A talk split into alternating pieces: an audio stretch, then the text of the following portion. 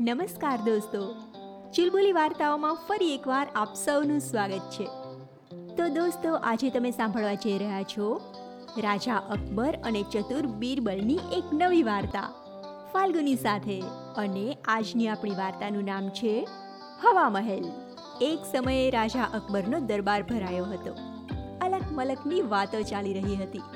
દરબારમાં ઉપસ્થિત તમામ દરબારીઓ રાજા અકબરનું મનોરંજન કરી રહ્યા હતા અને આ આનંદની લહેરમાં ચડેલા અકબરે બીરબલને કહ્યું, અરે બીરબલ, એક હવા મહેલ બનાવો, કે જેના થાંભલાઓ ના તો જમીન પર રહે, કે ના તો આકાશમાં અડકે. બાદશાહનો આ સવાલ સાંભળી વિવેકથી બીરબલે કહ્યું, જેવું હજૂરનું ફરમાન. અને ત્યારબાદ દરબાર બરખાસ્ત થયો. અને પછી બીરબલ પોતાના ઘેર આવ્યો. ઘેર આવ્યા બાદ તે મહાવિચાર સાગરમાં ડૂબી ગયો. તેને કંઈ પણ વિચાર ના સૂચ્યો અને તે કારણે તે ઊંડી ચિંતામાં ડૂબી ગયો. પોતાના પિતાશ્રીને વિચારમગ્ન અને ચિંતિત જોઈ બીરબલની પુત્રીએ પોતાના પિતાને પૂછ્યું, હે પિતાશ્રી, આજે આપ કેમ શોક સાગરમાં ડૂબી ગયા છો?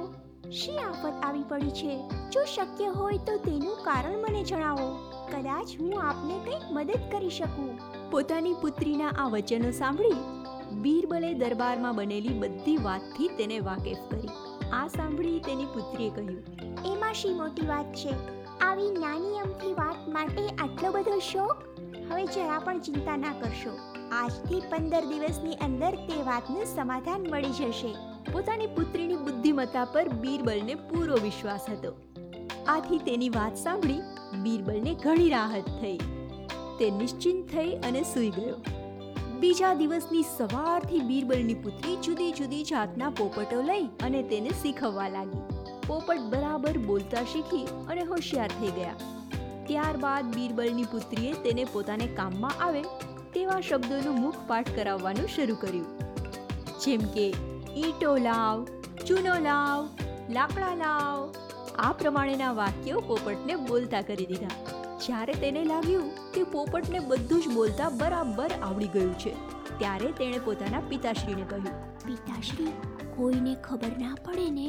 એ રીતે મહેલના ઉપલા માળવાળા રૂમમાં આ પોપટોને છૂટા મૂકી દેજો અને બાકીના બધા બારી દરવાજા બંધ રાખજો. રાજા અકબરના હુકમનો ઉત્તર આ પોપટો જ આપી દેશે. ત્યારબાદ આ પોપટોને બીરબલે બાદશાહના એકાંત મહેલના પાંચમે માળે છૂટા મૂકી દીધા. મહેલમાં છૂટા થતાં જ પોપટો મહેલના ઊંચા ભાગ પર જઈ અને શીખેલા વાક્યો બોલવા લાગ્યા. આ જોઈ અને બીરબલે બાદશાહ પાસે જઈ અને કહ્યું, હુજુર હવા મહેલ બાંધવા માટે કારીગરો અધ્ધર જઈ અને ઉતાવળા થઈ રહ્યા છે. ઈંટો લાવો, ચૂનો લાવો, લાકડા લાવો. એમ વારંવાર બૂમો મારે છે. માટે હવે જરા પણ ઢીલ ના કરતા ઝડપથી સામાન અધ્ધર પહોંચાડો. આ સાંભળી બાદશાહ વિચારમાં પડી ગયો. તેણે બીરબલને કહ્યું, જ્યાં સુધી મિસ્ત્રીનું આવું બોલવું હું સાંભળું નહીં, ત્યાં સુધી હું કશો હુકમ ના કરી શકું. આ સાંભળતા જ બીરબલ બાદશાહને એકાંત ભુવનમાં લઈ ગયો અને બાદશાહના મનની ખાતરી કરી આપી. ઉપરા છાપરી અવાજ થતા સાંભળી અને બાદશાહે અચરજ પામી અને વિચાર કરી અને બીરબલને કહ્યું બીરબલ, આ બધો સામાન ઉપર શી રીતે પહોંચાડવો. તેના પ્રત્યુત્તરમાં બીરબલ બોલ્યો, સરકાર, જો તેઓ સામાન પહોંચતો ના કરી શકે, તો પછી હવામેલ બંધાશે કઈ રીતે? અને ક્યાં સુધી મારે આ બધા કામદારોને બેસાડી અને પગાર આપવો? આ બધો ખર્ચ રાજ્યની તિજોરીને માથે છે. હવે આપ જે ફરમાવો, તે પ્રમાણે હું બંદોબસ્ત કરું. બીરબલનું આવું બોલવું સાંભળી અને બાદશાહ ઘણો જ ખુશ થયો. અને તેની વિશાળ બુદ્ધિની તારીફ કરી દરબાર સમક્ષ બીરબલને મોટી બક્ષિશ આપી. તો મિત્રો, આજની આ વાર્તા આપને કેવી લાગી? ચોક્કસ જણાવજો. અને મિત્રો, ગુજરાતીઓમાં કહેવત છે ને કે મોરના ઈંડાને ચિતરવા ના પડે. તો પછી બીરબલની પુત્રીની બુદ્ધિમાં કચાશ કેવી રીતે હોઈ શકે? ખરું ને? મિત્રો, ખૂબ ઝડપથી હું તમારી સામે હાજર થઈશ અકબર અને બીરબલના એક નવા કિસ્સા સાથે. ત્યાં સુધી તમે સાંભળતા રહો ચુલબુલી વાર્તાઓ ફાલ્ગુની સાથે.